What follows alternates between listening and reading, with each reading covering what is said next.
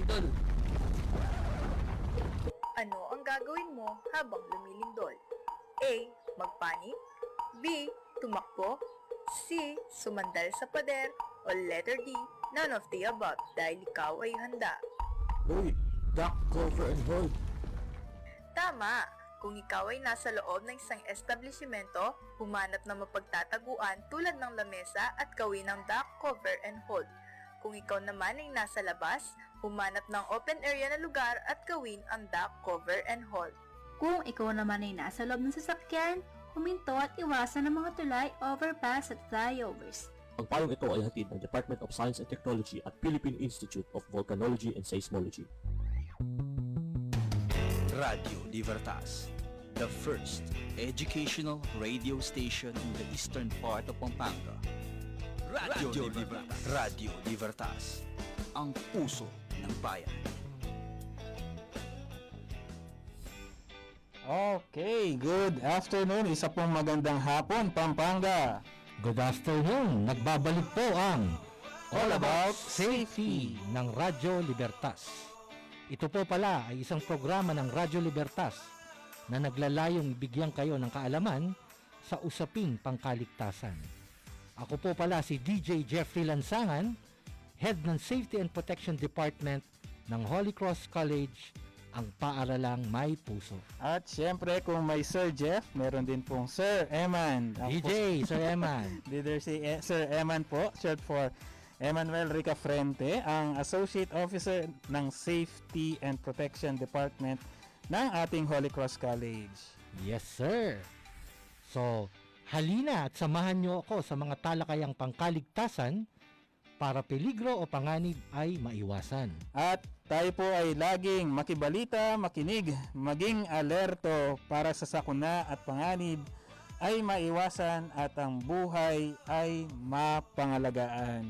At ang oras po natin ngayon ay ganap na alas 3.04 ng hapon. Ngayon po ay August 11. 11, 2021. Kumusta, Sir Jeff? Okay lang, sir. Ah, papasalamat tayo. Medyo tumigil-tigil na yung ah, Ay, opo. masamang panahon natin. Oh, dapat. Muli ay ah, suminag na ulit si Haring, Haring Araw. Araw.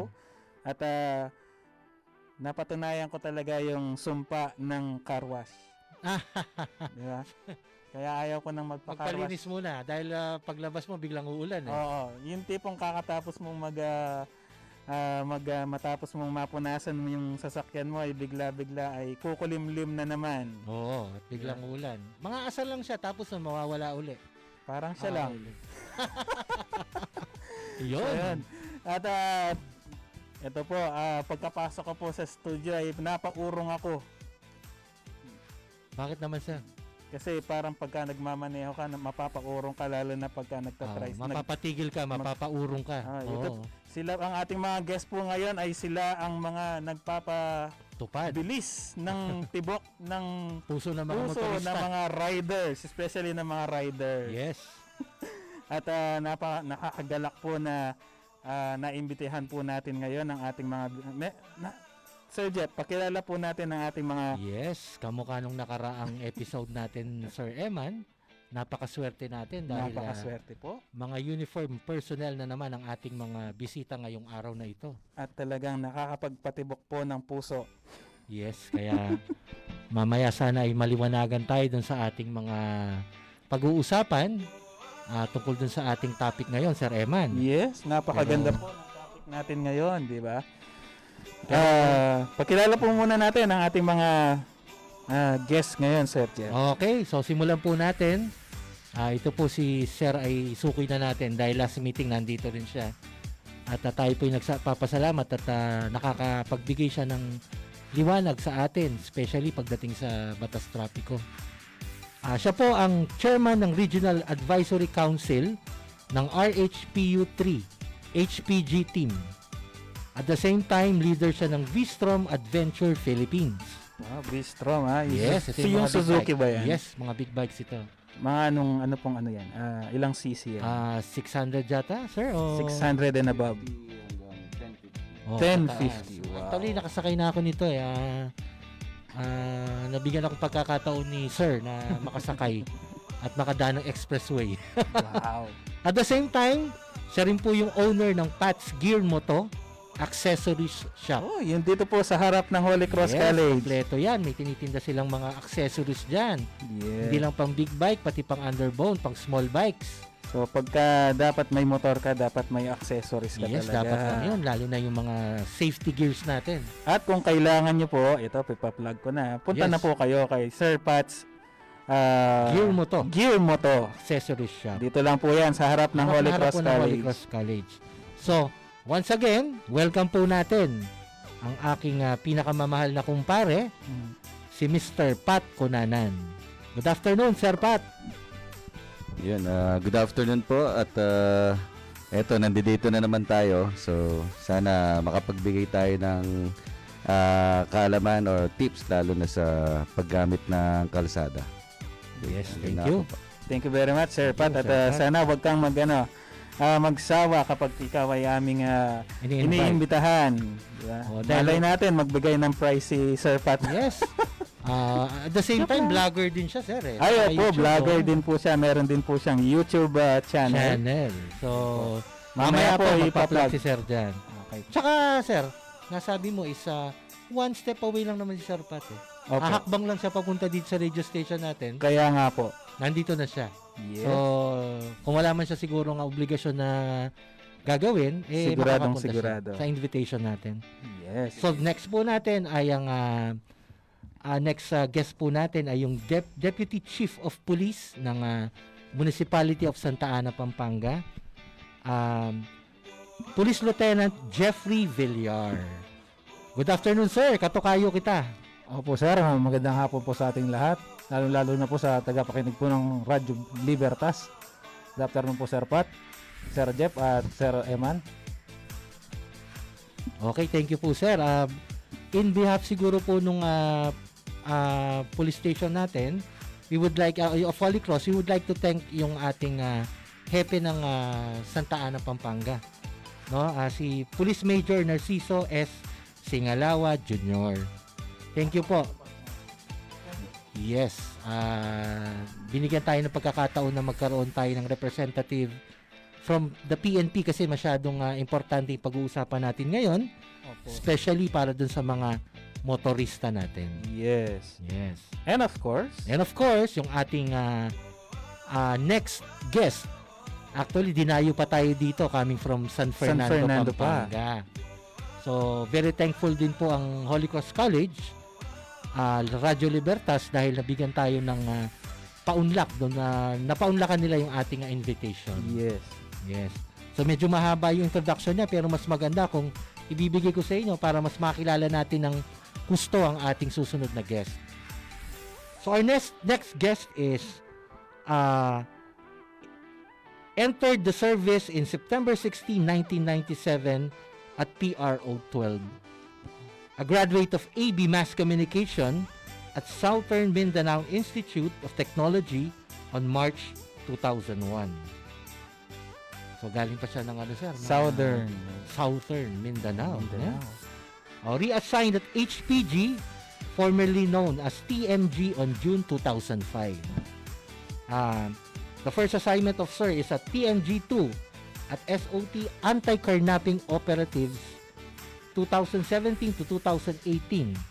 Then assigned as HPG DLOS PNNCO at Camp Crame. Camp Crame. So ito sa Manila to. Sa Manila na si po Sir. yan, eh. Very very colorful yung ah, ano ni Sir, ah, Background ni Sir. background niya, no? And then 2019 assigned as OIC and Provincial Highway Patrol Team at Davao Oriental. Layo-layo yun, sir. Mm. Pag And then- ganon-ganon siya, north yes, and south. pabalik-balik ah. eh, north and south eh. And reassignment in August 2020 at Provincial Highway Patrol Pampanga as team member up to this date. Yan. Without Yes. further ado, Yes, so some of the accomplishments of Sir are this one, no? On 2011, he impounded 15 high in MV and filed carnapping cases. Yes, apprehended two regional level most wanted person with warrant on March 2019 in Davao province. And on 2001, March, armed encounter and, and neutralized four Akyat Bahay gang members from NCR and recovered four pistols and carnap wanted vehicles used by the suspects. So, ladies and gentlemen, mga tagapakinig natin, Welcome po natin. welcome po natin si Police Executive Master Sergeant Dominic L. Diokino. Good, good afternoon po, sir. Magandang hapon po sa ating lahat. Magandang hapon po sa sumusubaybay sa Radyo Bartas. Lalo na kay ating DJ Jeffrey Lansangan at kay DJ Eman Sir. At kay uh, Sir, yung aming kasama sa Highway Patrol po. Yes, thank you. Ah, first time ko po na dumalo at sumali ditong ganitong klaseng ah, Radio station. radio station. radio ah, program po. Radio program. Kaya medyo Kabado si Sir. kabado. At least, parang sir, parang driver din ako, kinakabahan din ako. nabaliktad dito. na Nabaliktad natin si sir. ngayon si Sir. ah. Si Kasi Sir pag ang- ano, tayo kinakabahan sa daan eh. Pero napakaganda ng background ni Sir. ah. ABCOM pala yes, siya. very colorful dahil ah, AB Mass AB Communication. Mass So, Communication. dapat pala nandito si sir sa pwesto natin ngayon eh. Oo nga. No? Di ba? Yes, sir. Ah, yun po sir at sana mapagbigyan natin ng kas- kasagutan yung mga katanungan mamaya at ah, may paliwanag natin ng maayos sa ating mga makikinig.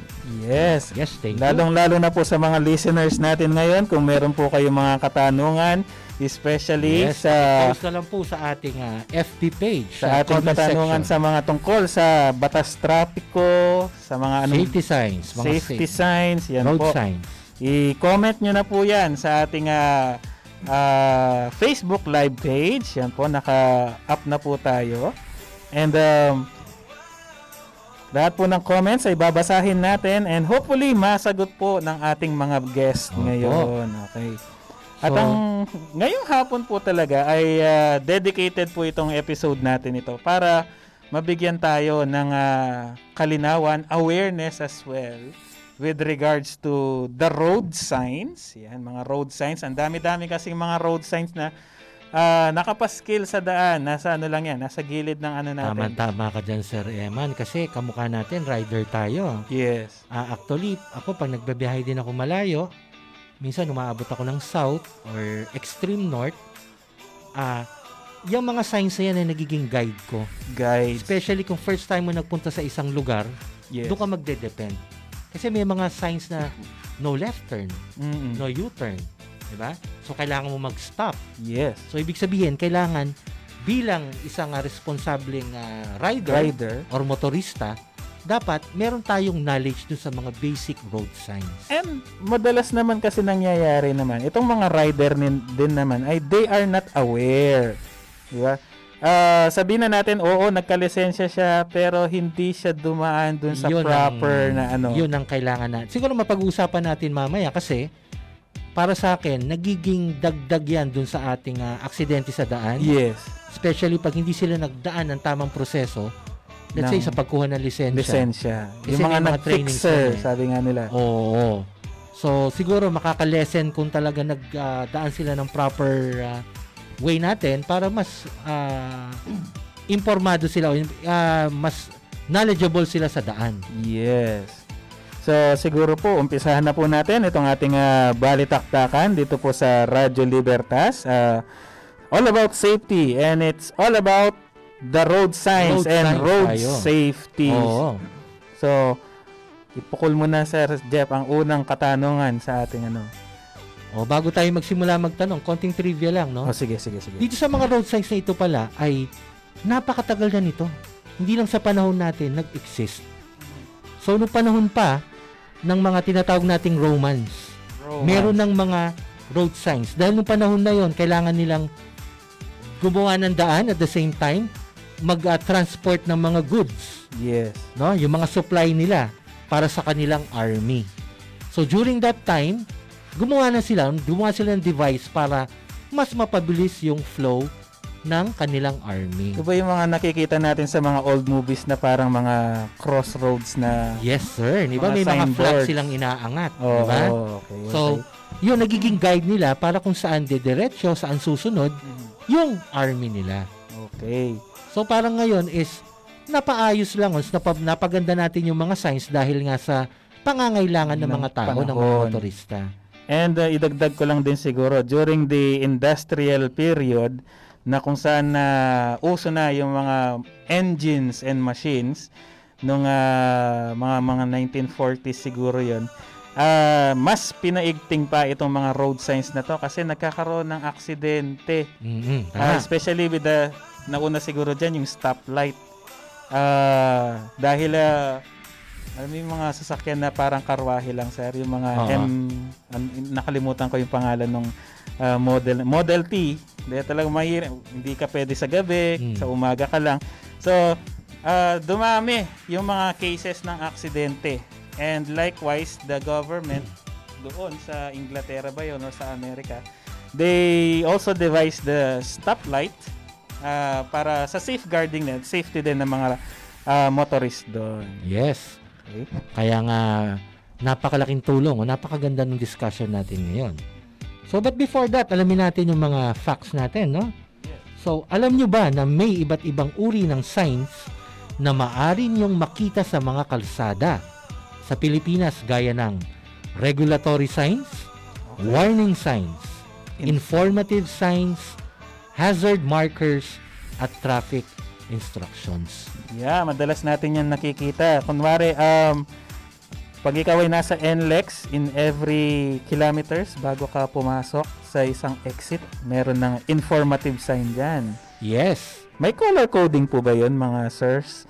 Ah, regarding Usually the... green ang nakikita natin sa ano. eh. green, di ba? Green, oo.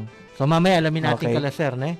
And then, So- ang, ang bawat kategorya ng signs or mga ah, karatulang ito ay nakaakibat sa mga kulay. Yun pala. Kung ito ay regulatory sign, ito ay mga dalas na round shape signs na may red na borders. Sa, ah, kunwari yung sa ano, ah, makita mo sa gitna ng highway merong bilog na red sign tapos may U and then meron siyang parang ah, X siguro that is no U-turn. So by the word, name itself siguro Sir Eman, regulatory. Regulatory. So, regulation. So Yes. kailangan talagang i ah, very striking yung ano natin dito, yung ating symbols. At Ah. ang ikalawa naman ay kung warning sign naman ito ay ito ay triangular shape. Na may red border sign na makikita sa daan. So pag warning signs, dapat ito malayo pa lang eh naaaninag na natin eh. Yes. Kasi it will serve as a warning para dun sa mga dumadaan. Kunwari yung Ah. ah, madulas, slippery when wet, Yes. mga tipong ganon. And then yun nga, tama tayo doon sa green or blue, ito ay informative sign. At kung white naman, ito ay traffic instructions. At marami din naman, ah, especially sa daan, bakit po kaya merong diretsong linya lang tapos merong putol-putol? Broken line. Broken lines, yeah. Merong solid line, may yellow line, tapos merong white broken line, di ba? Yes. So lahat yan siguro mamaya malilinawan natin. Actually bago tayo magsimula, may share ko lang ah, sa everyday na ah, pagta-travel natin, imposibleng hindi tayo maka-encounter ng road sign. Lagi nasa daan yan eh. No? Kaya lang nga, yun nga kagaya na banggit natin kanina, meron talaga mga ah, kababayan natin na hindi na inf- hindi informed dun sa ating mga nakikitang ah, warning signs or road signs sa daan. Dalawang bagay yan, sir. eh. Mm. Either alam nila pero they disregarded it o hindi nila talaga alam. Hindi talaga nila alam. Pero nga, kag- kagaya na sinabi natin, malalaman natin ngayon, may kaulukang, uh, kaulukang, kaulukang, ano ba yan? Ka, Kaukulan. ukulang ah, ah, penalty, yan. Penalty. So, malalaman natin mamaya sa ating ah, mga eksperto. Yeah. No? So, simulan na natin ang ating ah, Tanungan? talakayan. Yes. So, simulan po na natin ito para dun sa ating ah, ah, sa HPG natin, si Sir. So, bakit mahalaga para sa driver o kaya sa pasahero na malaman ang mga road signs? Yun. Yes, sir. Sa lahat po ng mga drivers, kinakailangan o innate pa yan na sa mga driver na talaga yan na kaya kaya alam na nila yung mga road signs kasi kas- bago sila nabibigyan bago sila nagiging driver na pag-aralan na rin nila yan sa seminar sa schooling ng driving course. Tinuturo na rin yan sa pag-apply ng lisensya. So, tinuturo na rin yan yung mga signs, dung mga signs na yun sa road signs, gaya ng regulatory signs, Oh, thank you, sir. mga Pero, traffic signs. ah, follow-up question lang po, no?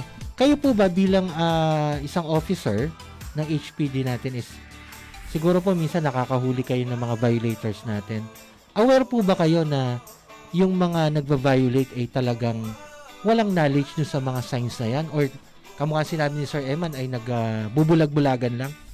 Yan yung sabi ni Sir Eman kanina na remember ko yan kasi sometimes dun sa area namin, dun sa parting uh, intersection ng Guagua at saka um, sa Tareta, yung Pitron doon. Yung mga jeep doon na dumabiyahe, talagang magpipick up sila ng pasahero doon mismo sa tapat mismo ng Pitron which is malapit na malapit doon sa intersection. Oo. Hmm. Oo. Paano naman yung mga other motorist na dumadaan na nakago ang traffic yes, slide? mata-traffic, yung magpapile up yung ano. Yung, Didisgrasya at mata-traffic ang intersection na yun. Sir, so pag ganun po, ano po yung mga hakbang na ginagawa ng ating ah, HPG para mas ah, ma- maayos yung ating ah, daanan?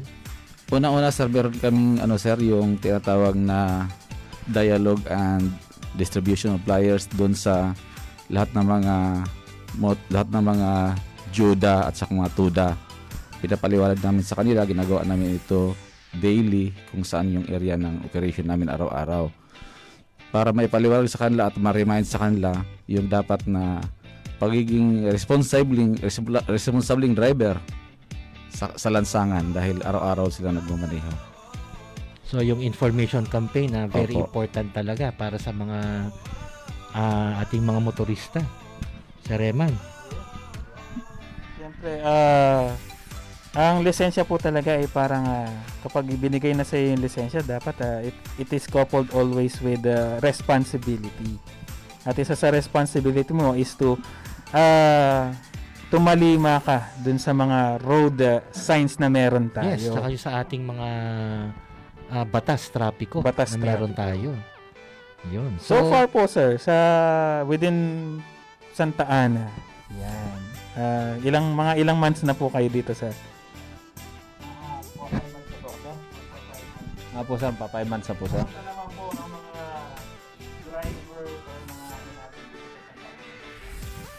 Ah, karamihan po oh, sa mga nahuli po namin violator sir, yung mga dayo naman din po. Yes sir. At tapos po yung mga local po dito, karaniwan po, lang helmet, ganyan sir. Wala pong dala lisensya or mga papel, dokumento po ng motor. So how about po sir yung ano? Kasi minsan napapansin ko, ang dami naka-muffler. Sobrang ingay. ah, okay, okay sana kung very low lang yung sound ng muffler nila. Kaya lang hindi. eh. Pag dumaan, bobombahin pa nila. Tapos talagang bibiritin nila. So ano po yung hakbang na ginagawa ng kapulisan natin dito sa Santana? Ah sir, meron po kaming araw-araw na schedule na ano eh, offline sibat po kung tawa, ah, offline sibat or sabat po kung tawagin. Kung saan po sinisita po namin yung mga yan. Meron po tayong municipal ordinance po dito sa Santa Ana. Tungkol po dyan sa mga modified mufflers po. Ah, so paano po natin nasusukat yung kasi alam ko meron pong ah, decibel yan dun pagdating dun sa ating ah, muffler. Ang kwan po na, namin doon sir, basta po modified po sir, lalo na mag, ma, napakaingay po. Ang totoo po niya, wala po kaming panukat sir eh. Basta po modified po, nakalagay naman po doon sa ordinansa, mari po namin yung kumpiskahin or tikitan po sir. Ah, okay. So, sa ating mga tagapakinig at tagapanood na Sa ating mga estudyante din oh, yung mga masyadong na maingay yung mga motor nila. nauuso kasi yung ano, yung mga modifications ngayon. Oo, kaya lang Sir Eman, may lugar kasi yan, kanya-kanyang lugar eh. Mm. Kung gusto mo magkarera, hindi sa daan. Yun, Pumunta ka ng racetrack, di ba? racetrack. Kung gusto mo magingay, pumunta ka doon sa lugar na talagang walang maapektuhang tao. Mm. Kasi may mga matatanda tayo, may mga may Bata, sakit sa puso, may mga bata. Ano, yung mga, yung mga- may mga bata sa bahay. Yes. Yung mga mahirap patulugin. Oo, kaya pag dumaan at biglang maingay yung ah, motor mo is hindi makakatulog yung bata. Hindi na makakatulog yung bata. Oh, Thank you anyway. very much po doon. So, next question natin is addressed to Sir Pat, no? So, bakit napaka-importante ng mga road signs? Marami bang aksidente bilang rider ang na-encounter mo na, sir? No? sa hindi pagsunod ng mga road signs? Ah, yun, ah, napakagandang tanong niyan, ah, Sir Jeff. Actually, kung mapapansin natin, ako ah, bilang ah, road users o nagmumotor, ika nga, ah, napakalaking bagay na ginaga ah, sinusunod natin yung road signs at ah, alam natin aware tayo sa road signs dahil ah, ah, kahit hindi niyo po naitatanong ah, kami nakapag ah, Philippine loop na kaming mag-asawa naka-back ride siya sa akin na solo rider kami. Kaya nga si sir sa Davao sa bandang Mindanao yan napakaganda ng lugar promise. Ngayon ah, regarding do sa tanong na yan kami dahil ah, baguhan kami ah, first time kong umapak sa Visayas ah, ah, region tsaka sa Mindanao region aside sa navigator ko, yan din yung sinusundan ko lalo na pagka yung mga blind spots, lalo na yung mga zigzag roads, tapos sa intersection. Meron pa nga part dyan na mabubulaga ka na lang like sa part ng bago ka makarating ng Davao City eh may speed limit. Inuhuli doon. Pero hindi siya highway. Ano lang siya, parang national highway. Na, I mean, hindi siya wala hindi siya tollway eh. National highway lang siya. Pero nanguhuli sila doon ng ah, overspeeding. Yes. So, napakalaking bagay. Yun namang sa aksidente, meron na rin kami na encounter kasi like yung ah, nakasalubong na ah, medyo may distance sa amin, curve sa pakurba, umovertake siya. So, ang nangyari, nag ano siya, head to head siya sa sasakyan. So, eh alam naman natin na kahit naman bibihira ka makakita ng ah, kurbada na walang ah, road sign yan or walang ah, no overtaking ah, line, 'di ba? Or lane.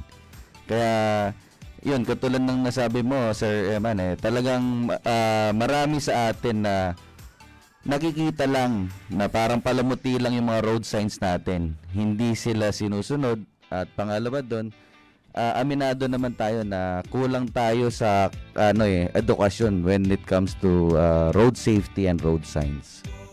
Yun. So siguro follow-up question tayo kay ah, kay Sir Tokayo, kay Sir Jeffrey.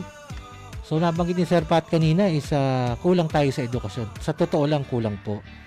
Ang kapulisan po ba natin sa Municipality of Santa Ana ay merong meron nang naisip o merong ginagawang paraan para mabigyan natin ng tamang ah, education yung ating mga motorista especially sa mga road signs.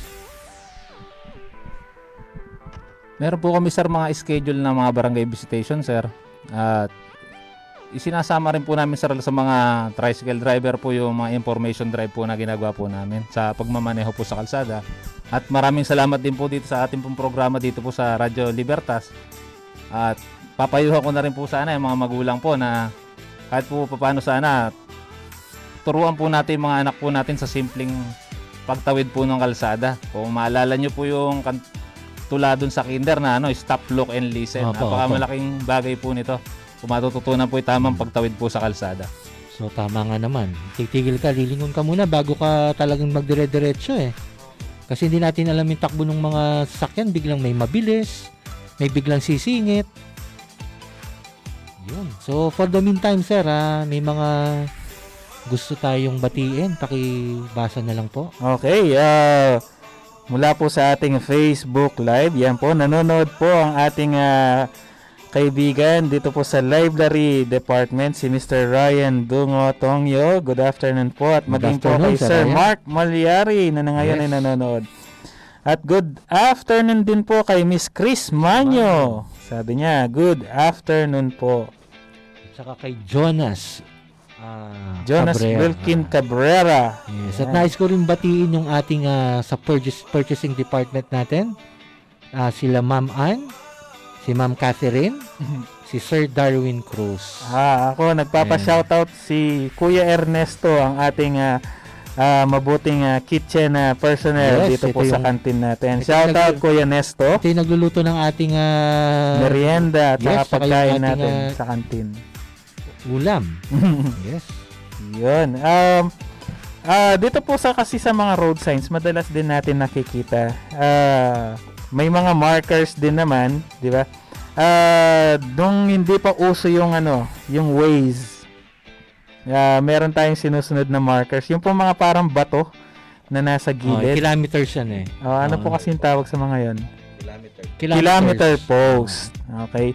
So yung kilometer post na po 'yon, ah kunwari papasok ka na ng Santa Ana coming from ah, Mexico, Mm. sasabihin niya kung ilang kilometers na lang ang layo mo sa next na bayan. Yes, yes. 'Yon. At ah, ngayon eh, pa- parang medyo nawawala na sila. Kaya yung iba yata parang ah ah, hindi na kasi hindi na masyadong applicable ngayon dahil nga sa modern technology. may GPS na, may ano pa. Nakadep- lahat na lahat nakadependa ngayon sa ating cellphone. Yes. Pero napakaganda ng ano man ng ah, naunang mga sinaunang ah, road signs na to. Pangalawa, Sir Eman, nung panahon kasi wala pang masyadong bahay.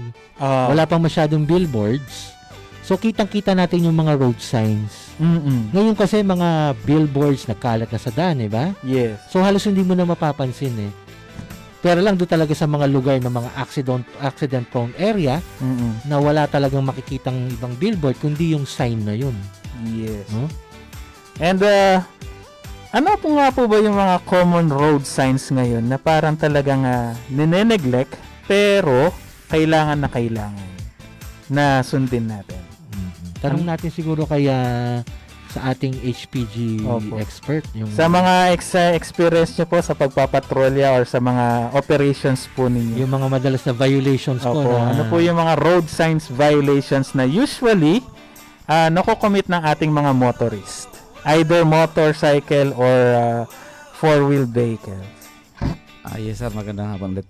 Meron tayong road signs, kagaya ng mga regulatory signs at saka yung warning signs na binabiolate ng mga motorista, mga drivers po.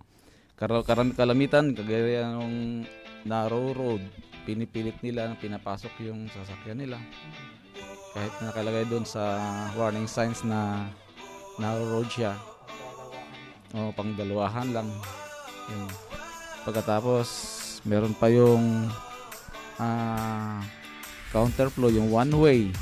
Mm, Ang okay. ginagawa nila, kina counterflow nila yung pag, pagpapatakbo ng kanilang sasakyan doon. Sinasalubong nila kahit may nakalagay, do not enter. One way. So yun yung madalas na traffic sign na binabiolate ng ah, violators. Within the highway po. Ah, na na-encounter na po ba kayo na ano pa po ba yung mga kunwari po sa highway bilang highway patrol po ah, ano po mga road signs yung mga usually na pa-violate nila aside from the ah, one way at saka dun sa isa pa Sa narrow road. narrow way Usually yung kagaya nung sa atin dito, meron ditong no U-turn. no U-turn Pinipilit yan mag-U-turn. Mm-mm. Pagkatapos yung sa highways naman, nakikita natin doon pagka yellow lane sa gitna. Yun. So non-overtaking lane yun. Mm-mm. Kaya ang ginagawa ng ibang mga motorist, sobrang nagmamadali or dinisregard nila yun. Nag-overtake sila doon sa may non-overtaking lane. Ah. Sir, matanong ko lang po no. For example, yung mga violators natin, masyadong mabilis yung takbo nila. Tapos meron silang violation na ginawa. Ano po yung ginagawa ng ating HPG? Ay nahabol po ba natin or ah, kapulisan? Yes sir. Ah, makikita man po, naman po natin yung motor vehicle na nagva-violate kung anong gaano niya ka need yung ginawa niya. So maaring hinuhuli namin yon, maaring mahahabulin namin yon o matsimpuhan namin na nandun kami sa area na ginawa nila yon. Syempre huhulihin namin yon. At the same time, kung bakit nila nagawa. No, may, mer- meron naman iba mins- minsan kasi kaya na nagawa yun dahil may emergency sa loob. Meron dadalahin na putang hospital. Diba? Pag So- sir, ah, emergency, pinatutuloy nyo lang. For Opo. example, dumaan sa inyo at sin- sinabi nga kailangan takbo sa ospital yung aming nanay. Opo, ganun. makita, makita naman yun sir sa loob kasi sa batas ng RA 4136, the Land Transportation and Traffic Code of the Philippines, yun yung exemption dun sa mga papuntang hospital. Exempted sila dun Ah, sa so huli. kahit na meron silang nagawang violation, okay lang po kasi merong Merong- emergency na oo, kailangan po eh, muna. Kinakailangan dalahin nila sa hospital yung pasyente. Mm.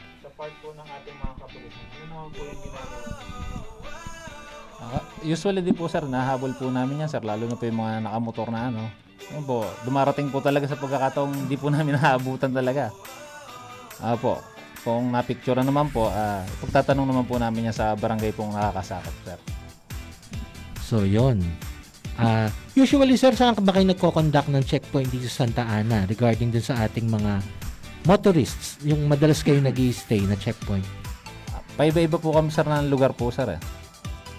Karaniwan po, sa mga barangay road rin po, meron din po kami kinakandak na Oplan Sabat po or uh, Oplan Sita. Ngayon, sir, dun sa mga barangay natin, mapapansin natin, ah wala ring mga road signs eh. Hindi po ba applicable sa mga barangay yung road signs na yan or for major roads lang? Kung kung meron naman po sir na lagay na mga road signs po doon, applicable po yun sir. Kung wala naman po sir. Tapos, hindi po ako sigurado sir, pero may speed limit po sir sa mga barangay po Oo, sir. meron silang ano dyan eh. Meron silang batas sa speed limit Yes, per sir, yes, sir. barangay. Tama yan. Dahil dun sa ano nila, sa konseho nila, pinag-uusapan nila yan. Especially kung marami nang na-aksidente dun sa mga kik- ah, sinasakupan nila. Yon. So, Sir Eman, ikaw, bilang rider din, no? Ah, hindi ka ba hindi ka ba naiilang diyan sa mga road signs na yan pag nakikita mo? So far po sa actually nag-start ako magmotor uh, 3 2017 so for, mga for, magfo 4 years na. And uh, wala pa naman po akong mga violations talaga.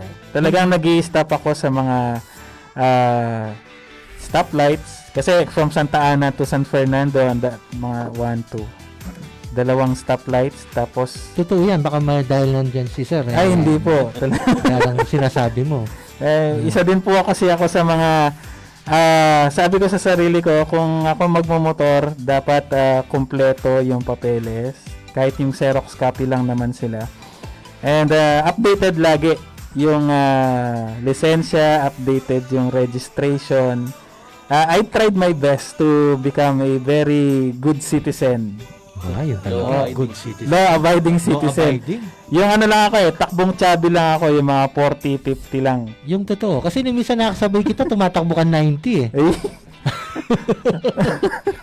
Next question ko, sir. Ito, ah, Ah, sige kay Sir Pat. Si Sir Pat kasi, kang mukha na nabanggit niya kanina, isa talaga nag-Philippine loop na. Actually ako, sarap nun no nakiikot na rin ako kaya lang hindi yung sa kanyang dire-diretso. Mm. No? Ah, medyo malayo, nakakapagod. Ngayon, sir, ang bawat lugar ba na pinupuntahan natin, Iba-iba. standard yung mga road signs? Or pagdating sa ibang lugar, eh, magkakaiba-iba na yung signs nila? Standard lang po ba yan? O ibig sabihin sa buong Pilipinas, buong mundo ba ay ganyan yung mga na-experience yung mga road signs? Ah, actually, kung titingnan natin, ah, lahat naman standard yung ah, road signs kasi hindi pwedeng baguhin yan dahil yan yung ah, sinus may sinusunod tayo kasi international law dyan eh. At tsaka international signs. Actually, yan parang inadapt natin. Merong ah, nakalimutan ko lang yung ano na pinag-adapt natin dyan eh. Ah, yun pala, ah, ba- bago ko lang makalimutan, gusto ko lang idagdag dun sa tinatanong nyo kanina na kung ano yung mga normaling road signs ang neglected. Hmm. Ang pinaka napapansin ko sa araw-araw ay yung fencing. Yan ang pinaka nadidisregard fencing, yung pedestrian na lane Hmm. na at yung ah, actually ang nawawala nyo dito ah, para at least sa ano na rin implement ma-implement din eh yung ah, bawal bumusina kasi eskwela eh Oo. bawal yan lalo hospital, tsaka simbahan simbahan, yan. bawal So, yan yung additional information natin. Then, uh, isa pa dun sa tanong nyo naman kasi, depende kasi sa barangay ordinance o municipal ordinance. Sundon sa mga road signs naman na nilalagay. Ah, like yung kung mare, merong speed limit, sabi nga ni Sir Jeff, na merong, ah, let's say, ang limit lang 60 or fi- 40, parang ganon.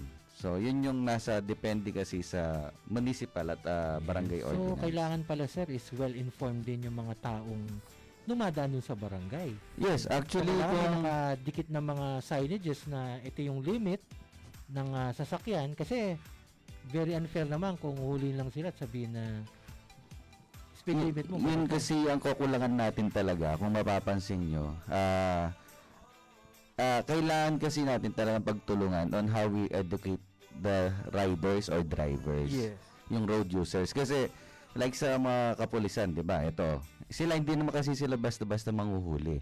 Kaya nga minsan nagbibigay din sila ng konsiderasyon. Ah, minsan tinuturuan din nila yung bago nila huliin o bago nila ano yan, pagsasabihin. Oh, Sineseminar muna. ah, s- ah, ine-educate nila. yes. So, yun yung napakalaking bagay kasi ngayon na speaking in behalf din nila na talagang lalo na kami dito sa HPG, ako yung advisory council nila sa regional, kami, we are trying to uh, change the image ng uh, HPG. Marami ang natatakot sa HPG. Pero kami, bilang civilian, ang uh, Regional Advisory Council, we are bridging the gap yung civilian papunta sa mga HPG. Kasi tinutulungan namin eh, nag, ah, kung ano yung mga projects namin at projects ng HPG, nagtutulungan kami doon. Para at least mabago yung imahe. Napakagandang ah, project siguro yun, Sir Jeff. In Oo. the in the coming ah, ah, time kapag ah, ah, especially sa road safety, baka pwede nating gawing seminar 'yan para sa mga especially sa mga estudyante natin. Pwede. Actually, ah, last year nakapag-conduct na kami sa Barangay San Juan. Mhm. In-invite namin yung MCPF. Yes. Ah, nagbigay sila ng mga tips on riding, Mhm. proper riding. At ah, nakatulong din tayo kahit papano kasi may mga nag-attend ng mga solo riders, Solo riders. ah, group riders. Actually, ah, naging ah, ano natin si guest natin si Sir Atoy Mm, sa Takdos from ah, Manila. yes. So, siguro in the future, In the andyan naman future. andyan naman sila Sir Pat, si Sir Jeff Mhm. at yung ating ah, sa HPG. Pwede tayong mag-conduct niyan, ah, especially dun sa mga bata kasi ewan ko lang no sir, sa inyong mga experience sa dito sa ating mga aksidente. Ano po yung age bracket? Mga bata po ba may edad na o yung sa experience po kahit hindi po dito sa ating bayan? Nung na-aside po ako nun sa Gapan po nun, na halos sa mga edad po nila, 18 to 25 years old po eh. So for mga kabataan po talaga. yung mga yun. naitala pong data ron sa kanilang sa crime statistics din po kasi pumapasok po yun eh. Traffic incidents po. 18 to 25 years old po. Karaniwan po po nakainom ganyan sir. Wala pong lisensya. Ang hiram lang ng motor. yun po mga ano eh. Yun ang mahirap, ano sir? Yes, sir. Inira mo lang yung motor, tapos pagbalik, sira-sira. Eh, yung mga rider, eh, sa tanong Sir Pat, pag ang motor mo ay mahal mo talaga, mahal mo talaga. Oo, ingat na ingat ka dyan eh. No, eh, pagbalik mo, wala nang gulong. Basag na yung ano, headlight. Ha? Yes. And aside from that, yun nga. Ah, meron po ako nakikitang post sa Facebook, yung pong bawal yung tricycle sa highway. Ah, ano po kaya yung pwede nating ah, Kay Sir siguro, ah, may Opo. tanong natin, Sir, HPG. Ah, minsan kasi gumagamit din po ako ng four wheels. Tala, tapos si Kuya Tricycle nasa inner ah, lane pa siya. Eh, hindi, kahit gaano businahan mo siya, wala siyang pakialam. Siya pa yung galit. Hindi po ba? Siguro po na-experience yung ganon. Ano po yung talagang dapat na ah, is it per ah, municipality din po ba or is it a national na kailangan ah, malaman at sundin ng ating mga tricycle drivers? Ah, regarding po sa mga tricycle mga tricycle na tumatakbo sa ating highways, wala po kasing batas talaga doon na nagbabawal na pwede siyang pagbabawalan siya doon sa highway. Not unless pag dumaan siya doon sa isang ah, municipality na mayroong ordinance na bawal siya doon sa highway. Kaya yung mga tricycle na private man o ma for hire na tricycle. Ah pwede siyang dumaan sa highway basta yun na titingnan lang natin yun. Titingnan lang nila yung safety talaga. Kung saan sila nararapat dahil mabagal lang yung sasakyan nila isa sa tabi lang sila. Huwag naman yung mabagal na sila. So- nasa si- center lane pa sila. Sir Dominic, ah, hindi po natin nasusunod yung fast lane tsaka slow lane sa highway. Sa highway. Because For example po, dun sa mga tricycles, syempre hindi lang po nagpapatakbo ng ganong kabilis yan. Hanggang Meron po ba tayong sinusunod na location nila dun sa daan? Nasa left po ba dapat sila o nasa right? Ah, copy po. Yan pong tanong niyo Sir Jeff. Yung dapat nasa right po sila. Doon sa Pinaka-outer. oh, pinaka-outer lane, So, pinakamahina na lane. lane Oo, natin slow po, lane. no? Yun. Para, para para sa safety na rin sa mabibilis at sa kanila din po. Mm. So, yun, yung mga tagapakinig natin. Yun, Ah, sa mga lalo na sa mga bi- tricycle drivers natin dito sa Santa oo, Ana. at least na nalinawan tayo kung saan talaga tayo dapat magstay. Yun. And uh, aside from the road signs, lalo na po yung kung nakita nyo or napansin nyo yung mga sitwasyon ng mga kalsada natin ngayon, ay sa San Fernando talagang pagkatapos ng ulan, parang uh, Mo- parang ano Walang na, peng ulkuldo po rin. buwan. parang nasa buwan ka. Mandaming mga uka-uka. Hmm. And uh, especially dito sa may bandang Santo Domingo, Santa Ana Highway na rin. Hmm. Ah, nagka, nagkaroon ng mga uka-uka after ng ginawa nilang ah, ni road repair yan eh, di ba? Tapos yes, ngayon, dahil dun sa ulan, syempre, ah, pag ni-repair mo yan, may mga maliliit na butas dun sa yes. road natin. Pag pinasok na ng tubig, nadaanan ng mga truck, babibrate yan. So, yung tendency Lumalaki. talaga is, lumal, masira talaga ng tuloy yan. masisira. Oo. And uh, ito po yung napansin nating kakulangan din naman. Hindi ko lang alam kung uh, kaninong department sino dapat yung magano doon. Ah, bakit hindi or kailangan po ba maglagay ng road sign? O road Warning warning. signs. Oh, warning road signs. warning doon po sa pwesto. Kasi sa totoo lang sir, may mga ilang kaso na tayo dito sa ating bayan na naaksidente dahil sa sirang daan, ginagawang daan. Ah, actually ako alam ko dahil doon mismo sa harapan namin sa San Juan, ah, taga San Juan ako, may mga ilang ah, motor na naaksidente doon eh. Ah, nag-uulan at the same time, ang kwento nila is madilim yung daan, walang road signs. So paano po ba yung ating patakaran dito? Siguro coming from Sir Jeffrey ng municipality natin. Obligado po ba yung mga contract ah, contractor natin na sila yung maglagay ng road signs or manggagaling po sa ating ah, municipal yon? Sir, ah, obligasyon po sir ng mga contractor po yan, sir. At tsaka po yung mga flagman po. Kailangan po may flagman po sila ron, sir. Yung nagsilbing enfor- traffic enforcer po nila ron, flagman kung tawagin.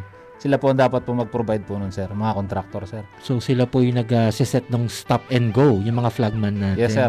At kung nangyayari din po sa amin, yung halimbawa po may asang aksidente dun sa isang ginagawang kalsada, maaari rin pong hablahan po nung na-aksidente yung contractor, po. Contractor. Yes, sir. Yun. So, ibig sabihin, sir, kung ang operation nila nung ating ginagawang daan ay umaga lang, kailangan pagdating ng gabi, since wala ng tao doon, kailangan po ba may maiwan na isang ah, tao doon from the contractor side or kahit wala, basta meron silang mga warning devices. Warning devices po, sir. Tsaka po flagman din po, sir. Dapat may So, kailangan pa rin ng flagman. Yes, sir. Yun. Kasi yun ang minsan nakipapansin natin nagkukulang eh. Yung ah, nagbibigay ng warning malayo pa lang, may flag na, ibig sabihin, papakita niya, kailangan mag-stop o mag-minor kasi nga, sira yung daan. No? Kasi kung hindi mo napansin yun, sigurado, eh, ganyang kalalim yung uh, sinesemento nila eh. Lulusot ka doon, syempre lalo kung motor lang ang dala mo, Oo. maaksidente ka talaga. At ah, ang daming danyos, ang daming ah, maano pagka ikaw ay na aksidente naman talaga. Yes, saka ang hirap nga, yun nga, yung iba sa atin hindi pa nagsusot ng Helmet. gear, Yung gears. ng helmet, ng gloves. Ah, So- yun nga po, ah, aside from the, ito na, na balikan ko lang din po eh. With regards to, aside from the road lubaks, road signs, okay. Ah, pagka rush hour na po dito po sa palabas ng Holy Cross going to in front of the Santa Ana Church, bumibigat yung traffic. Although it's rush hour, meron po kasing isang joke na, ah, bakit traffic? Kasi nandyan yung traffic enforcer. Andiyan yung mga Ah. police. Ini-enforce nila yung traffic. So, ito po ba mga, ito, parang natanong ko na po. Ah, ito po ba mga traffic enforcers natin? Do, are they deputized? Alam ko po dapat merong deputization sa mga to for them to ah, hindi ko lang po alam ano, kung anong tawag yun ah, dun sa para maging silang traffic enforcers or traffic management. Matanong ko lang po mga experts natin. Sir, Ah, with regards naman doon sir sa tinatanong yung authority, nandun na yun kasi traffic enforcer na kami, police officers kami. Nandun na yun. Pero yung pag yung tinatanong mo naman, yung sabi mo yung deputation o deputize siya, pagdating doon sa mga apprehension yun. Kung pwede ba kami mag-apprehend na hi- kahit hindi kami deputize. So, Sir Yun. Dominic po, kailangan po ba yung ating mga traffic aid knowledgeable din dun sa mga different ah, road signs at the same time, yung mga violations na nakukumit ng ating ah, motorists. Kailangan po ba aware din po ba sila doon? 10 sir, kailangan, kailangan din po yun para ma, pa, mapatop, mapatupad lang ng maayos yung kanilang ginagawang tungkulin. Ah, okay. So talagang dapat pala dahil ah, syempre, kung papatupad mo yung batas, dapat alam mo, no? Yun. So ngayon sa side naman po nung ano natin na daily commuter natin, ah minsan napapansin natin na dahil sa ibang ah, motorista, nadidelay tayo. 'Di ba? Especially kung traffic. Ito address ko kay Sir Pat yung question. Ah, Sir Pat, usually pag ikaw ay ah, lumalayo o nagbabiyahe, no? Nagmamadali ka. Tapos mapapansin mo nagpa-pile up yung traffic dun sa bandang harapan mo. So makikita mo, meron lang pala nakikipagchismisan na isang motorista dun sa taong katabi niya. Actually napaka ano eh, kung titingnan mo, akala mo napaka-traffic pero pag dumaan ka, wala naman traffic eh. No? Ibig sabihin is nakipagchismisan lang siya eh, no? Pero yung effect niya is very long hanggang dun sa dulo. Usually, sir, ano yung ginagawa nyo bilang isang motorista pag naka-encounter kayo ng ganun? Ah, may mga tawag kasi tayo dyan. Minsan, ah, yung dalawang motor, ah, nag-uusap, saan tayo kakain, sabi niya gano'n. Ah. Tapos bigla, ang bagal nila or parang huminto pa sa gitna.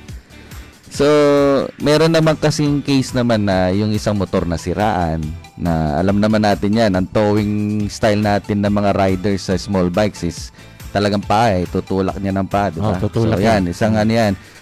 Pero ang tawag naman natin dun sa mga nagchichismisa lang, naman sila ang road users eh 'di ba? Eh taxpayer din naman tayo nagbabayad din tayo ng tax. Eh, kung mapapansin nyo meron tayong road tax na binabayaran din 'di ba? So ang sa akin lang naman ang ginagawa namin kung nakamotor kami ah kakausapin namin yan Brad pagitabi na lang ng konti. Mag-usap na lang kayo doon sa gilid. 'di ba? Parang ganoon na lang.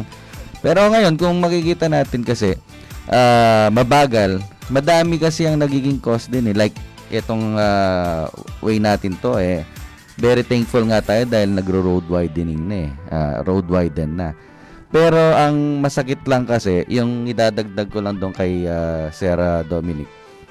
Yung tricycle, tama po, hindi bawal gumamit ng highway. Walang batas na nagbabawal. Kasi ah, ako, tinuruan din ako dyan.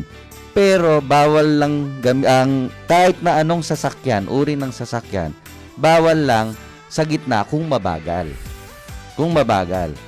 Kasi, yun nga, bibigyan din natin. Kasi normally kasi, nasanay na rin naman tayo na ang fast lane eh nandito sa kaliwa. Kung mabagal ka, gusto mo magbagal, tumatakbo ka ng below 60 or below 50, dito ka, sa gilid. Mas safe ka. Ang napansin ko kasi, kasi ako hindi ko sinasabing magaling din ako, magaling ako. Kasi nanggaling din lahat tayo dyan. Nanggaling lahat tayo dyan. Ako nakita ko, na nung una, mas safe daw kasi pag nasa gitna ka kasi it it uh, ang tawag dito walang ganong o-overtake sa'yo. Dito sila nakikita mo. Parang ganun kasi yung naging mentality. Pero which true ang totoo mas safe ka na kung nandito ka. Ang daming aksidente na ang nag-cause ng ah, fatal dun sa mga tricycle eh yung opposite direction na padating na truck Oh, yun yung ano eh. Minsan naman hindi nila alam biglang lumabas yung ah, truck or ano, nabundol nila lalo na paggabi. Actually, meron po kaming ah, i-advance ko lang. Meron kaming magiging project katulad nung nasabi nyo kanina na magkaroon ng seminar. Ah, ah, sina Sir Dominic aware na rin sila na meron kaming tinatayong mga Provincial Advisory Council na sila rin ang magiging katulong nila kasama nila sa bawat probinsya dito sa Region 3. Yes. So, meron po kaming upcoming project. Ah, abangan lang po natin at ah, pati sa mga LGU makakatulong din. So, especially sa mga road users. Siguro sir, isang magandang isasuggest kong project nila Sir Pat is yung additional road signs. no? Ah, Possible yun kung ah, yes, sa mga- pero ang costing nun medyo ano. Medyo, ah, Siguro ano, Masakit lang Ang sa tawag natin doon is, ah, pwede naman yun. Ah, yun kasi is proper coordination lang naman ng ah, LGU. Tsaka dun sa, ah, like, dito po sa Pampanga natin, sila kasi ang ah, mahawak sa buong Pampanga. Mm-mm. Ah, unfortunately, medyo limited ah, personnel lang po sila. Kaya ang laki ng ah, land area at population din ng Pampanga. Pero ang problema natin sa kanila, Sir, bali ang AOR mo sa Lubao? I, I mean, buong Pampanga. Pero mas madalas ka, Sir, dun banda. O ikot talaga, no? O, ikot talaga. So, ah, mantakin nyo sila, di ba? Ah, kaya nga, hindi naman nila ma... Ang kinwenta na nga namin last time, ang ah, kahit sa Tarlac, kinwenta na namin ang population kung ilan. Kahit dito. Tinanong na namin na ang parang binabantayan nila sa buong ah, road users eh one is to how many thousands, eh, thousand. na personnel na tao. Kaya nga ah, coming from us sa advisory council, tinutulungan din namin sila na yung mga tao kasi ang magbe-benefit both. eh. Buo. Hindi naman yung ang ah, HPG lang magbe-benefit o ang ah, civilian hindi both. Kasi pag konti ang violators, mas less headache, Mm-mm. 'di ba? Kaya pag less accident, mas ma-asensado ang ah, lugar. Yes. Yun yung Pero ano hindi natin. po ba totoo yung may quota dyan? Kay Sir Dominic, tanong ko po. sa LTO yun. Ano na yung ano, quota sa paghuli? Wala ano. po ba tayo dyan? 10 for copy po, sir. sa national kasi, sir, masagot ko yung tanong mo niyan, sir, kahit na papadaan, padaan natin sa pabiro. Mm. Ah, yung quota, actually meron kaming ginagawang national namin, meron kaming memorandum na ginagawa galing nangagaling sa national na every ah, week, once a week nagkakanda kami ng one time big time operation. Surprise. So, bawat provinces ng highway patrol nagkakandak ng operation, siyempre kailangan namin magre-report. Eh, anong i-report namin kung wala kaming gagawing action? Mhm. Kaya, yun, parang quota na rin na kinakailangan mag, mag-joint sa local territorial police, sa other ah, law enforcement agencies para mag-conduct ng operation, ng Operation. one-time big time. Saka Nationwide po yan, sir, one-time big time Opo, operation. tsaka sigurado naman po hindi kayo mababasyo dahil ah, marami pong violators na mahuhuli. maraming, maraming violators. yung tipong nasa nasa Santo Domingo Circle pa lang ako. Oo. Tapos May pila ng mahaba yun eh. oh, pag m- alam mo na alam na alam mo may ano, may uh, checkpoint kasi yung lahat ng mga tricycle o kaya Oo. motor nakagilid. Hindi, very cooperative naman sila. Titimbrihan ka naman nila eh. Oh. Yung mga dadaanan mo, na, checkpoint, gagano'n, balik-balik. yun nga, yun nga, kaya minsan, ah mapapansin natin, magpapile up yung traffic. Bakit? Pero- Kasi, yung mga motorista, dahan-dahan sila, titingin sila sa right side nila eh. Oo. Ano ba meron? Pag bumagal na yung harapan, sunod-sunod na yung chain reaction. Pero kung ikaw ay may lisensya, updated yung uh, Wala kang iniintindi. oh, wala kang iniintindi, talagang Naka-helmet ka. Na- full gear ka. Sarap ng feeling nun ah. Oo, dire-diretso ka lang. Pero kung ka. siyempre, kung meron kang kulang sa iyong mga papeles, obligado kang tumigil. tumigil. So kung sila Sir Dominic mag mag-start ng operation nila from 8 o'clock in the morning natapos sila ng alas 5 ng hapon, Titimbrihan ko na si Sir Dominic na. ma- andun sila mag-stay ganun katagal. Yun po. Ito po, nasa bandang huling parte na po tayo. Maraming salamat po sa ah, ating mga guests ngayon sa kanilang mga napaka ah, inspiring at saka Yes. informative Informative na, na na i-share nila sa Na-share. atin. Oo. ah, meron lang po tayo dito ang ano dito. ah, 10 safety tips for drivers. Una po, let us always be alert. Number two, awareness about our vehicle, ang ating ah, daanan, and also yung environment na pupuntahan natin. Siguro na dito pumapasok yung blow bag. Oo. Tsaka yung nabanggit mong awareness, sir, sa daan. Yes. Ah, very important especially kung nagbabiyahe ka. Mm-mm. No? Kasi hindi lahat ng da- daan ay pare-pareho. Yes. So may mga daan na makitid ka mga sabi ni Sir Pat, biglang may Curve. siya, Oo. biglang may curve. So the best siguro is to be very vigilant do sa ating dinadaanan natin. Number three is control your fear. Hmm. Yeah, wag pong matakot sa HPG. Ah, Okay, yan. Wag pong matakot sa checkpoint. Sa PNP, Sa oh, PNP. Okay. Number four is safety is a skill. Di ba?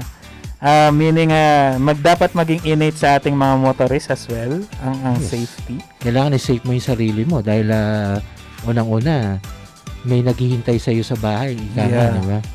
Number five, ito po, do not text and drive. Wag na wag po natin gawin 'yan. Hindi ka ba guilty dyan, sir? Sa, Hindi po. Ah, kung sigurong dikipad kaya ko pa. Pero Dikipad. no look, no? no look. Pero sa mga ano natin ngayon, mahirap po kasi. And then, always respect road signs. Ito po yung kailangan nating bigyan ng diin at pansin. Uh, igalang po natin ang ah, road sign. Especially po do sa pedsing na sinasabi ni ah, Sir Pat. Ah, minsan, sila pa yung galit eh. Na, nasa, nasa pedestrian lane ka Tama, na, tama. mabagal ka na nga. Actually, sa ibang bansa, pag nakita nilang may tatawid na sa pedestrian, malayo pa lang titigil na. Ito yung pedestrian, di ba? So, dito pa lang titigil na sila. Eh, sometimes sa atin kasi makikipagpatintero ka dun sa sakyan eh. Mm. Tumatawid ka na, sa, nasa pedestrian lane ka, Bubusinahan ka. naka-green ka, oh, makikipag-unahan pa yung sasakyan sa yung tumawid. so yun, kailangan nating pag-aralang mabuti yan at ah, isa batas talaga na bigyan ng konsiderasyon yung mga tumatawid, lalo na yung mga bata, yung mga matatanda. Yes. And then, number seven, take it slowly. Your family and work can wait for you. Sabi nga sa Kapampangan, Abe, kala kalale, maulagay hindi. Ma- para Oo. meron ako nakitang ganong road uh, uh, information. And then, get grips with your steering wheel. And number nine, handle driving with care. Sa ano man pong ah, sasakyan ang ginagamit natin, always handle it, uh, handle driving with care. And of course, number 10, ito po yung pinaka-importante, let us always know our limits. Yes, kung hanggang saan yung kailang, kaya natin, yung skills natin, importante yan. Yes. And of course, yun po. Maraming maraming salamat po. Any uh, parting... Siguro, bago tayo magtapos, eh, ah, mabigyan natin ng pagkakataon ng bawat isa sa ating mga guests Yes na po. makapagbigay ng reminders or kung meron kayong gustong ibigay na mga announcements sa ating mga tagapakinig ay announce yung checkpoint. O sige, text ko yung mga tropa. Ah, sir, sasamantalahin ko rin yes, Sir Jeff po sa ating ito. ah, PNP Santa. Ana. Ah, pinapaalala po sa lahat po ng mga tagapakinig po natin dito po sa Pampanga ang ating pong Provincial Executive Order number 17 po. Ah, saan po ay pinapaalalahanan po ang lahat na palagian po tayong magsuot po ng face mask at face shield po. Ang Ganyan din po ang paglabas po ng mga tao po, ang 18 years old hanggang 60 years old po, sila lamang po ang maaari pong lumabas at yung mga apor po yan mga authorized persons outside residence po, sila po yung mga trabahador po karaniwan. Tapos po 61 years old pataas po, bawal pong lumabas at ganyan din po 17 years old pababa. Ito po ay iwasan din po yung paglilipat baryo po kung hindi naman po kinakailangan yung may kapagkwentuhan ka lang sa barkada mo. Iwasan po natin ito. At pinapaalala rin po namin yung ating pong curfew ay alas 10 po ng gabi hanggang alas 5 po ng madaling araw stay at home lang po yung mga senior citizens muna po natin. Ah, yung pong mga social gatherings po ay kailangan, hindi po maaaring maganap at kailangan pong kumuha po, po ng permit sa mayor po. Okay. Ang, ang, salo-salo po ay mga, maaari lamang po itong ganapin sa mga pamilya po, sa iisang kabahayan lamang po. At ang mga lamay po ay 2 nights and 3 days lamang po. Balik po tayo sa liquor ban pa rin po. Bawal po ang pagbenta ng alak at pag-inom po. Ah, sa ngayon po, sir, ah, marami pong salamat, Sir Jeff and Sir Eman. Yan po, Sir Pat. Sir, At may, may question ako bago Master, pa salamat po. no?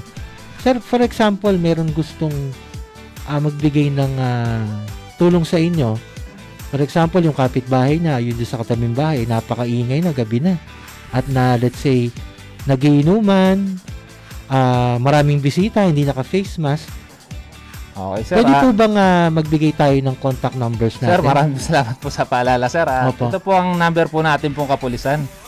Ah, 0927 147 2505. Ah, kung mayroon po kayong nais pong i-report po mga violators po ng executive order, gayon din naman po yung mga iba pa pong krimen, pagbigay alam nyo lamang po sa kapulisan, ah, gising po ito 24/7 po. Okay, so y- yung yung mga nandun sa ating front desk sa police station. Sila po yung sasagot ng inyong tawag. Yun. Thank you, sir. Sir Deputy, Sir Jeff Villar. Next po ay yung ah, ating ah, guest from the riding community. Ah, makapagbigay po siya ng ah, parting message. Si Sir Pat Kunanan. Sir. So yun, ah, maraming maraming salamat at ah, sa pag-imbita sa akin dito. Ah, at least naka second time na pala ako. At thank you din kay ah, sa ating deputy dito sa Santa Ana. Ah, sir, kung ano man yung maitutulong natin dito sa ano, pwede naman tayo magtulungan ng mga lalo na yung mga riding community natin dito, sina Sir Jeff, yan, ah, may club yan dito. So at least ah, siguro po ah, in the future ah, katulad din ng nasabi eh gusto rin kasi naming ma-develop at ma-improve yung ah, lugar natin dito sa Santa Ana.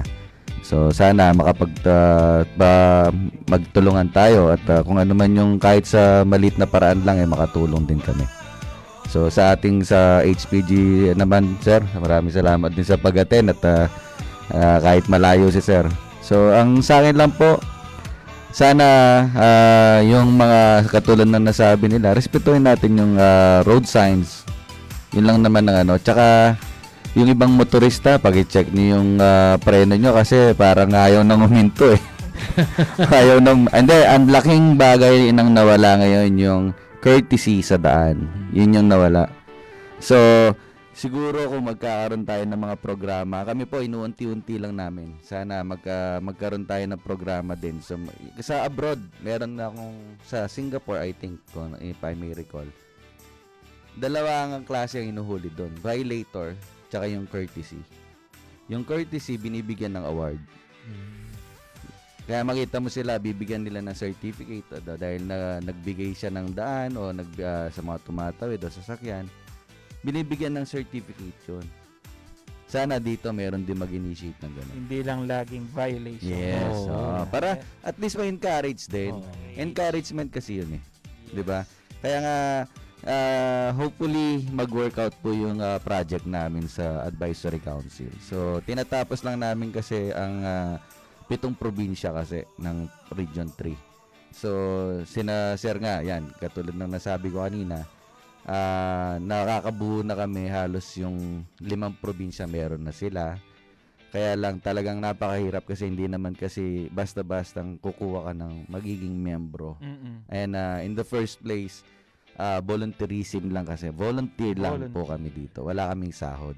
Kaya alam din na sir yan. Saka pag Ni- mo na talaga. Yes. Ah, tsaka masarap kasi yun makatulong ka eh. Lalo na ah, ako sa dito, um, bibihira lang kasi sa Santa Ana ang nakakaalam na ah, nakalink kami o connected kami sa HPG. Na ito yung ginagawa namin, ito yung ginagawa ko. Ah, hindi naman natin kasi dinadrag kung ano man yung meron natin. So, kung makatulong na lang, tumulong na lang. Ay nga. And, Yun. ah, madagdag ko lang doon sa 10 tips. Yes, sir. Doon sa ano, number 10. Ano po? Ako kasi pag nagtuturo kami ng mga ah, riding course, ah, yung mga kahit short course lang, yung mga tips lang. ah, si Sir Tiger din, no?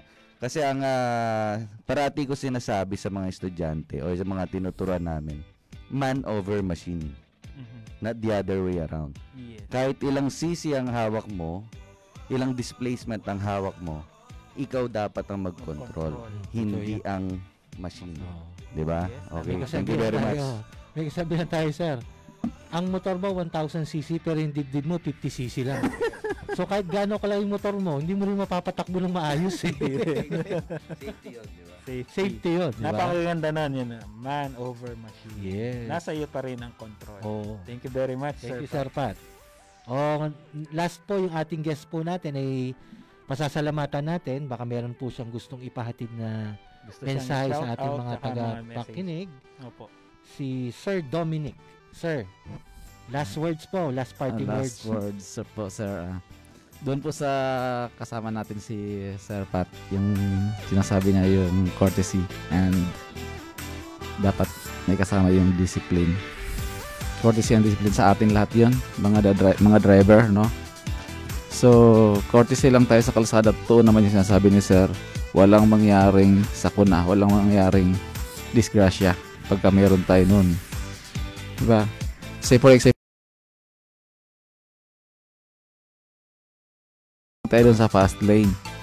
Sa kung tumab kung titigil man tayo dahil emergency na pagtigil natin, say for example, emergency, be sure na tabing-tabi yung pagkatabi natin, pagtigil natin. Di wag naman tayong tumigil doon sa mismong lane. Kasi meron ding ibang gumagamit doon sa likod natin. Yun ang yung pinakakuha natin, pinakasusundin natin yung courtesy.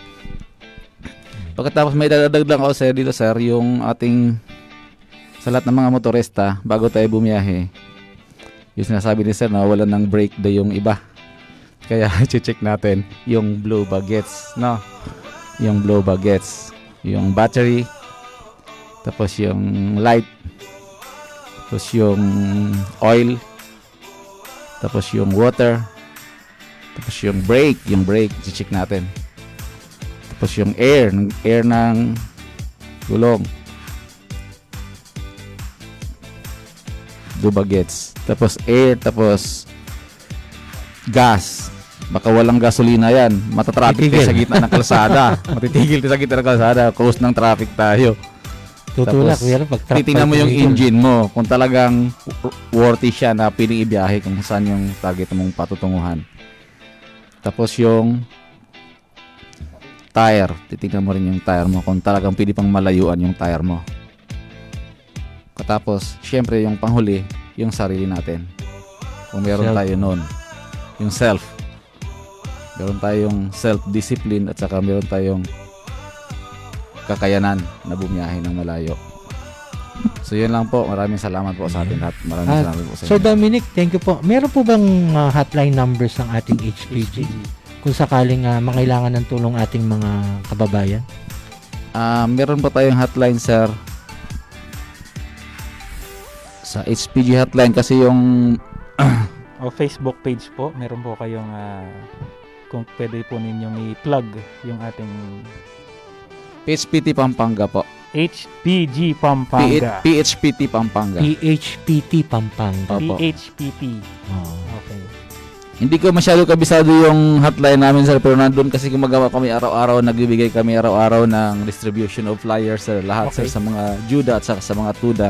Okay. At saka pag may nakita kami nagkumpul-kumpul ng mga tao, nilalapitan namin yun pagkatapos ini-implement, eh, sini, pinagsasabihan din namin sila dun sa physical distancing. Oo. sir, siguro lumagpas na tayo sa oras eh. Sobra-sobra na. Ipa-follow ko na yung page ni Sir.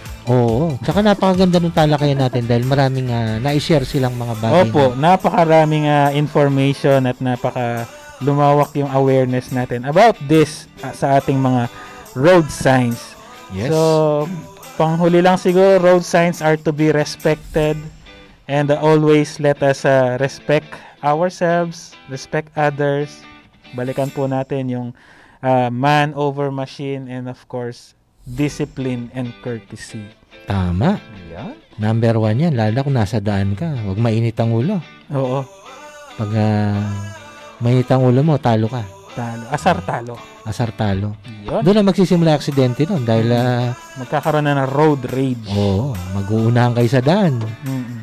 Anyway, At so dito po nagtatapos ang ating ah, talakayan sa All About Safety. all about safety. Meron ka pa bang idadagdag, Sir Jeff? Actually, ah, ako yung dadagdag ko na lang ay pasasalamat sa ating mga guests sa araw na ito.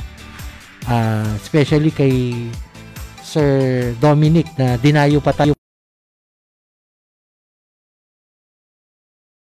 nga pero yun nga dun sa kanilang duty is isa sa duty nila is to educate our Yes. our uh, mamamayan or kababayans about that. At isang lesson pa dito, huwag matakot sa HPG. Oo. Pag kailangan ng tulong, pwede natin silang lapitan, especially sa daan. Opo. Mm. Okay? So, that's it for today's episode. Ang programang naghahatid ng serbisyong maaasahan pagdating sa usapang pangkaligtasan. Yes. So this is D-Day Jeff. Abangan at samahan niyo po kami ulit sa susunod na Merkules mula alas 3 hanggang alas 4 ng hapon. Makibalita Maki-alerto. at makinig para ang kaligtasan ay mapangalaga. Mapangalagaan. So, lagi po nating panatilihing nakatutok dito po sa ating radyo, ang Radyo Libertas. Hatid po sa inyo ng paaralang may puso, ang Holy Cross College. Yes. So once again, maraming salamat po sa ating mga guests at magandang araw. Magandang hapon po sa inyo na. Thank you very much Thank po, you very Sir, much Sir po, Pat, Sir- Sir Jeff, and Sir Dominic. Maraming maraming salamat po. Thank you po.